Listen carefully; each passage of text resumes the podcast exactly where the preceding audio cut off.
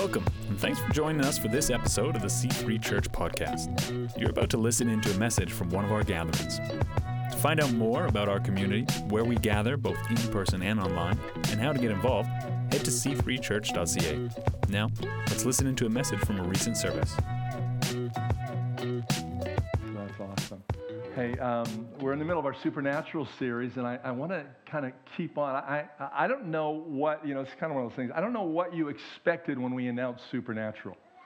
Um, I, I'm, pro- I'm sure probably all of us had uh, different expectations. And so, you know, two weeks ago, when we started off the series, I talked about uh, the fact that, uh, you know, kind of the basis of some, how some people believe that, you know, supernatural's ended and it's not happening. Others are like, hey, it's great. Uh, believe in it, just doesn't happen in my world.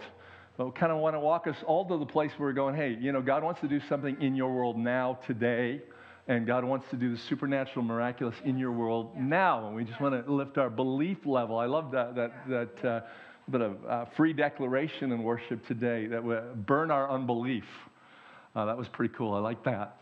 And uh, then last week, we just, uh, it's not like we took a detour, but we went, hey, you know, if we want the supernatural in our life, God always works in, in conjunction and partners with people when He does miracles. And sometimes our biggest responsibility is to die.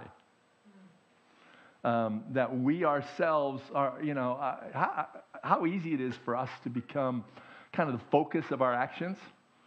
And we end up feeling like, hey, this is, you know, isn't this great? God used me. God wants to do this through me. Um, God can use a donkey, so don't get anything in your head, all right? You know, um, you know, are you greater than a donkey? I don't know. I'm not, you know, there's nothing there. You know, you interpret that how you want, okay? And, uh, but, you know, God will use who he wants and partner with who he wants, but he wants to partner with somebody. And personally, I'd like to be in line to partner with God. How about you? Right? Like I'd like to be in line to partner with God and see what God's happening. So we're gonna we're gonna keep on in that uh, in that vein today. Just uh, but a whole different side of it. I read in Castanet this week. I don't know any of you read Castanet. It's kind of my only local news source. But uh, BC Hydro did a poll uh, not that long ago about belief in ghosts. I'm not sure why BC Hydro was doing a poll about believing in ghosts. Um, you know, maybe people were talking about you know weird noises in their house, and BC Hydro wanted to get off the hook. You know, I don't know. But uh, they, they reported the results of the poll, and basically the results of the poll that in British Columbia, get this, uh, nearly half of the population believes in ghosts. Crazy, huh? Uh, nearly half of the population believe in ghosts. In fact, uh, just looking at the notes here, they said, uh, in fact, uh, one third of those people who responded said they had had a, a personal encounter with a spirit or a, a ghost of some sort. Okay, I had a personal encounter with the Holy Spirit. That counts, doesn't that? Come on. And uh, uh, God wants to do something. They, uh, those servants, half said they'd witnessed something supernatural, and over a third said they believed the being was trying to tell them something. You know, um, sometimes people get it right and they don't know it. Come on, there is a Holy Spirit, and there's a Holy Spirit wanting to talk to us, and there's a Holy Spirit that wants to reveal Jesus to us today. And, uh, and, and, and sometimes in the church, we forget it but the world around us is very aware of it. We live in a world that's very spiritually oriented, despite the fact that they may say they're non religious, they're still spiritually oriented because we were designed to be spiritually oriented creatures. We were designed to relate in the spiritual. We're incomplete if we don't. But how do we see that supernaturalness working in our life? And what can we do? You know, we talked about dying, we talked about our belief, but what can we do? And what's kind of the basis of all that? I want to suggest to you today, and we're going to we're going to go right to the Old Testament because the Old Testament's always so much fun. Those of you that have been in church a while, you know I'm laughing a little bit about it because the Old Testament is, is full of a lot of things that we're so glad got redeemed in the New Testament, in the, in the second half of the book. And uh, so, in, but in the Old Testament, Second Chronicles chapter 7, verse 14 and 15, some of you know it right off by heart when I start quoting it. But uh, it- the context is the king of Israel during that time, Solomon, has just finished building this temple that would be a place where God would come, where everybody around the whole world would know that this is a place where God showed up. And that that's where God would come. And, and, and you could come there and you could bring your worship and you could come and you could bring your sacrifices and you could come and you could meet God in that place. And on the night that they, de- or the day that they dedicated this temple, so this is, we're setting this aside for God. We're dedicating, we're making it sacred for God. When they did that, Solomon prayed a prayer. And in response to that, God spoke to him in Second Chronicles chapter 7, verse 14 and 15. This is God's response to this place where God would come and he would dwell. This is this place where, interestingly enough, in the New Testament, it says that we are the temple of the Holy Spirit. So you take this temple in the Old Testament, say, okay, now into this New Testament, this new covenant we live in, God's saying to us, You're the temple. And in this temple, in this place, here's what he says He says, If my people who are called by my name, it's interesting, we're called Christians, called by his name, Christians. And if they will humble themselves and pray, and seek my face and turn from their wicked ways, I'll hear from heaven and I'll forgive their sins and I will restore their land. Can we rephrase that to say, I will hear them and I will do something miraculous? Would that be fair to say that? I'm going to restore their land. I'm going to do something miraculous in their world, in their lives, if they, prerequisite, do these things. I will do this. Verse 15 says, My eyes will be open and my ears attentive to every prayer made in this place. In the context, in this particular context, uh, one thing's really interesting for those of you that are you know, a little bit on the biblical scholar side is that the Israelites were not the only people in the ancient world that prayed. Every tribe, every nation, every city had their own God that they prayed to. But it's interesting if you go back and you study some of that, one thing you'll discover is that this particular phrase, my eyes will be open and my ears attentive to every prayer made in this place, is very unique.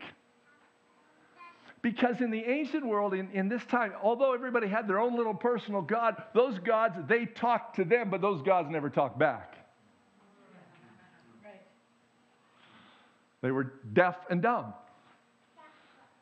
You prayed to a God, but you had no expectation that that God would ever respond to you. And so, here in this temple, this place where God would live, God makes this incredible promise that He says, If my people will seek me, He said, Not only will I hear them, but I'll answer them. I'll respond to them. This whole new thing that God wants to put. He says, We don't serve a God that doesn't listen. You know, we, we still fight that in our world today. There's a thinking, yeah, I, you know, I'm spiritual, you know, I commune with nature. I talk to nature and it, talk, it talks to Oh, there we go. We're, we're, we're getting the emphasis again. Uh, uh, it talks to me. Well, I don't know if it talks to me or not. We, we, have this, we have this sense that God is impersonal in our world. People that believe in God, although many, many people believe in God, they don't believe that He's personally interested in them, nor that he will have a conversation with them or that we can have a communication with them.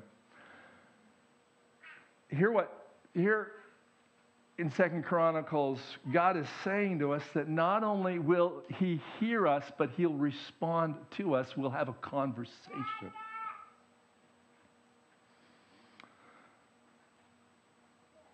As we've talked in the last couple of weeks, talking about following Jesus, dying to our, you know, dying and, and really following Jesus with our whole heart, I, I want to just clarify this right at the outset. In order to follow Jesus, prayer is foundational to the relationship. In the, in the New Testament, there's a group of people that lived right around Jesus' day. They were very, very religious, but they were also very righteous. They knew what they were supposed to do, and they knew what everybody else was supposed to do. They were called the Pharisees. How many of you have heard of the Pharisees? Give me a hand so I know. Come on. Online. There you go. Uh, you didn't see that hand online. Put it up again. There we go. And, uh, on, and, and the Pharisees, they were very, very religious. In fact, if you go back to the history of the Pharisees, one thing you'll understand about the Pharisees, they were actually the protectors of what it was to be Jewish. All the other nations around them had kind of become assimilated into Greek culture, assimilated into Roman culture. But the Jews remained very distinct, and a lot of that was because of the Pharisees. The Pharisees had stood fast in the onslaught of the culture against them, and, and at the end of the day, they went, This is what it means to be Jewish. This is what it means to serve God. This is how you need to behave. They spoke very specifically, they were very um, they, they, they, they were very specific in their requirements. Jesus talked about them at one point, and he says, You, you tithe every little herb in your garden, herb in your garden, for those of you that are bilingual, and, and uh, uh, every little piece in your garden, you tithe that, and yet you neglect the ma- bigger things. But you, you're very specific about laws and regulations. If you wanted to be a Pharisee, it was actually fairly simple. You just did what you were told. It wasn't all that complicated. You didn't actually have to make a lot of decisions for yourself. Here's the list of the rules. Here's the thing you do. Here's how you behave. This is the how long you grow your beard. I'm, I do not meet the requirements. Uh, this is how long you wear your hair. This is the type of robe you. This is how many times you pray. This is all these things that were very specified, very specific. Jesus came into the world in a completely different way. Jesus talked his people, his disciples, his followers with a completely different language. What's one thing that Jesus was known for as he taught? Something we call parables, stories. You know, the thing about stories is stories are not very specific in their interpretation. In fact, most of the time when Jesus would tell a story, the whole crowd would hear the story and they go like, I don't know what he's getting at. I'm not quite sure what Jesus is trying to say. And he'd come back and his disciples would ask him the question and say, Master, what did you mean? Teacher, tell us what, what that meant. Because the story involved engagement. You couldn't just accept a story, you had to engage with the story. Jesus used stories, he also used metaphors. He talked about the kingdom of God is like a mustard seed. Well, we know the kingdom of God is not a mustard seed because that would mean you have to like mustard in order to be in the kingdom. It's not a mustard seed, it's, it's, it, but that's a, a metaphor. But in order to understand a metaphor, you have to engage with the metaphor. You have to engage with the person sharing the metaphor. See, it would be easy to be a Pharisee. You didn't have to have a relationship or a conversation, you just needed a rule book. But Jesus comes along with this whole different concept and this whole different idea that, in fact, he tells these stories that require us to say, Could you tell me a little bit more? Could you explain that a little bit? Could you help me understand how that means I should now live? Could you help me to discover the truth in it? And here's the thing Jesus has not stopped talking that way to us. You can't, here, let me put it clearly you can't follow Jesus without prayer. You can be a Pharisee without praying, but you can't follow Jesus without praying.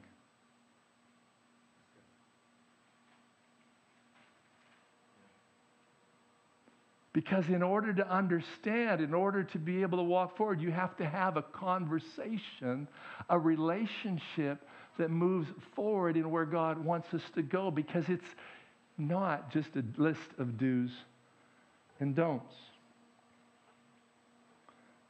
Carey Nieuwhof, who's a Canadian pastor and blogger and leadership consultant, he, he says this about prayer. He says, Prayer is not a button to be pushed, it's a relationship to be pursued. If we can understand prayer as a conversation with God, then we begin to set ourselves up to a place where we can have an ongoing relationship that allows the miraculous to flow from God through us into our world. As long as we just follow the book, we don't need the relationship, and as a result, there's no need for the power to flow because we've got it all in the book. Are you with me? making a little bit of sense? The disciples came to Jesus one day and in Matthew chapter 6, and they said to Jesus, they said, Look, can you just teach us how to pray? And, you know, kind of the irony of this passage, this Lord's Prayer that Jesus gave us in Matthew chapter 6, is, is really most of it was already being prayed by Jews of the day. It wasn't an actual brand new thing. He, the, the themes were exactly the same as the Jews would pray on a regular basis. He said, Pray like this Our Father in heaven, may your name be kept holy, the sacredness of God's name. May your kingdom come soon. May your will be done on earth as it is in heaven. Give us today the food we need and forgive us our sins as we have forgiven those who sin against us. And don't let us yield to temptation, but rescue us from the evil one. Do you sense as you read that there's a, there's a conversation going on? You know, the one thing I notice, first of all, when I look at the Lord's Prayer, is it's not my Father, my Father in heaven. It's our Father. There's a community aspect to this prayer that starts off that just says to us there's, there's something that we can't do this unless we're doing this relationally. Prayer is based in a relational context.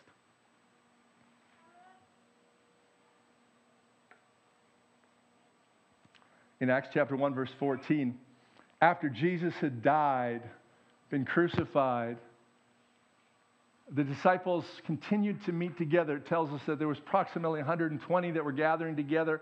But what were they doing? It says in Acts chapter 1, verse 14, they all met together and were constantly united in prayer.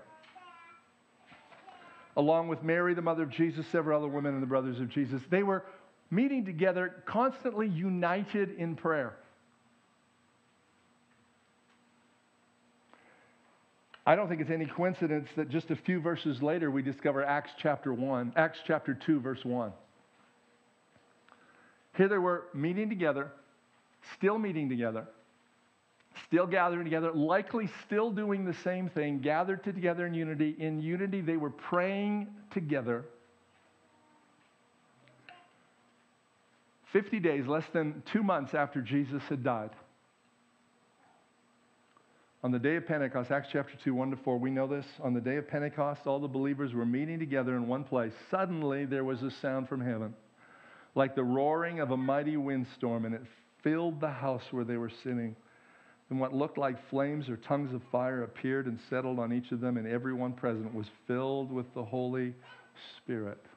Do you believe in spirits? Filled with the Holy Spirit, and began speaking in other languages the Holy Spirit gave them this ability. Here's what I want to persuade you of and contend today is that the day of Pentecost came because of a promise. The miraculous showed up in the church, not just because Jesus promised it, but because the church prayed for it. Because the church, the early church, the disciples, the apostles, they gathered together and they said, God, you gave us a promise. Let it be. God, you gave us a promise. We're asking you to fulfill the promise. Jesus said to them, Wait in Jerusalem, stay where you are until you've been filled with the Holy Spirit. And they did. But they didn't just stay, they prayed. In 1904 to 1900, the early part of last century, there was a two years long where in Wales, what occurred was something called the Welsh Revival. Some of you are old like me, you've heard of it. The Welsh Revival, two years where God did some miraculous things and people came to, uh, into relationship with Jesus. People that were good people came into relationship with Jesus over a two year period of time. One of the key figures in that particular revival was a man by the name of Evan Roberts. It's said of Evan Roberts that Evan Roberts prayed every day for 13 years before that revival started.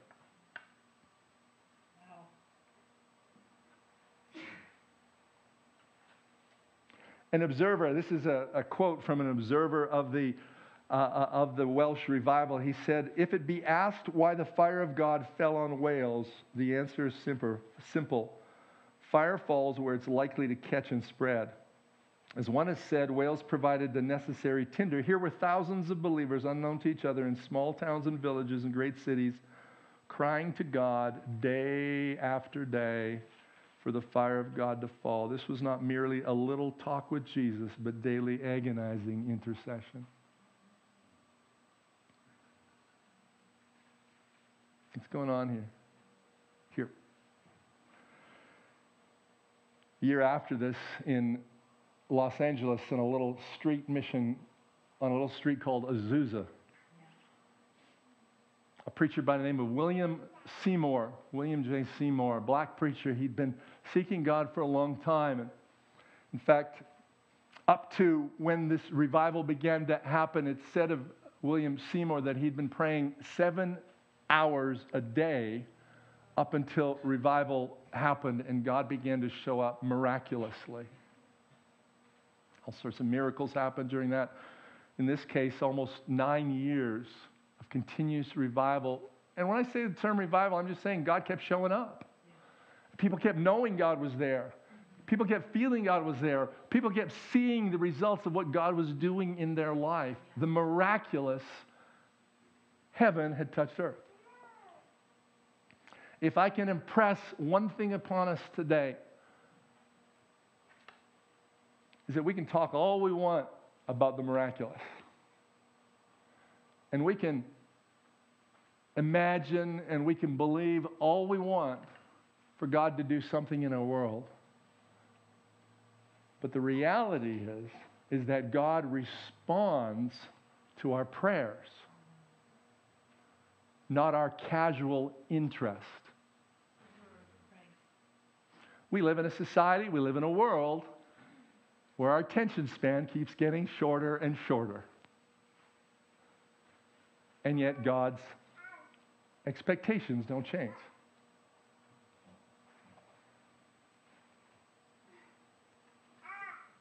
Of God, it says, Scripture says, He says, if you seek me, you'll find me. If you search for me with your whole heart. The reason we've kind of walked through these things on the way to, to where we are today, talking about supernatural in the last couple of weeks, is because supernatural is not just this little whipped cream we put on top of our life. And we can say all we want. Where's the supernatural in the world? Where's God showing up? God's saying, Where are you showing up? We can, we can say all we want. Boy, I don't, I don't see miracles in my life. And God can say, I don't see you praying much. I, I'm not trying to be judgmental, okay? I'm not, I'm not saying that. Just don't, don't hear harshness in this.